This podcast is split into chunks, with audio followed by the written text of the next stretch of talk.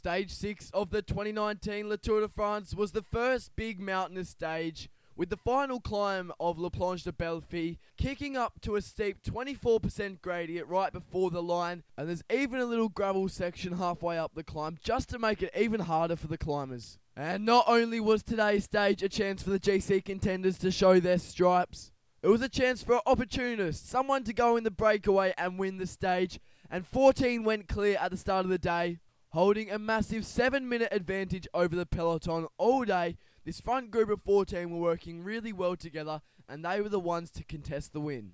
Movistar moved to the front of the peloton, trying to reel back in the breakaway on the second last climb, reeling it back into 4 minutes to the front. But as the breakaway hit the final climb of La Planche des Belles Filles, there were four riders left. Ciccone, Meurisse, Teuns and Wellens. Wellens was the first one dropped on the Planche des Belles Filles, and then it was followed by Meurisse.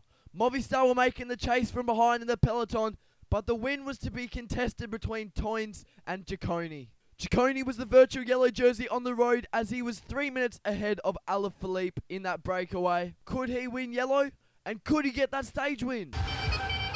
The leading duo went over the gravel section, and as the gradients really kicked up before the line with 200 to go, Teuns dug deep, had more energy than Ciccone, and left him behind to claim stage honours on one of Tour de France's most toughest and recent climbs added to the race book, La Planche des Belles Filles.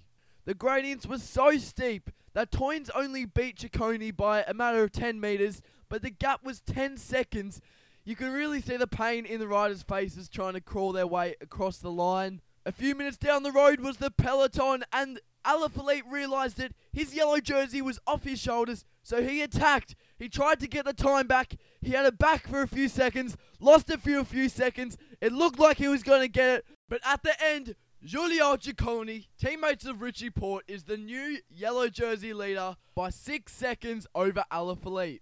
Dylan Teuns won the stage. Ciccone got yellow jersey. Everyone's a winner. Except for the French hope, Romain Bardet. He had a sad day today on the Planche des Belles Filles, which should have been one for him.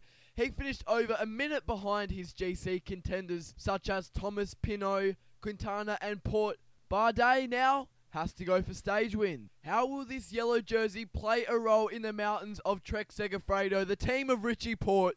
I honestly have no clue. I'm not going to make any predictions because I do not know.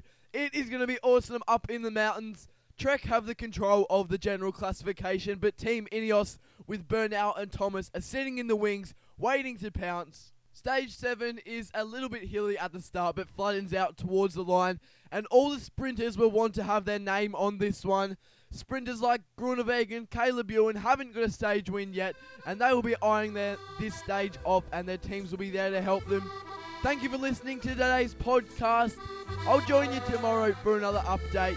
And if you want more information on the tour this year, head over to my Instagram and give it a follow at Tour de France 2019. The tour is just warming up, and what a mountain finish to La. Thank you for listening, and goodbye for now.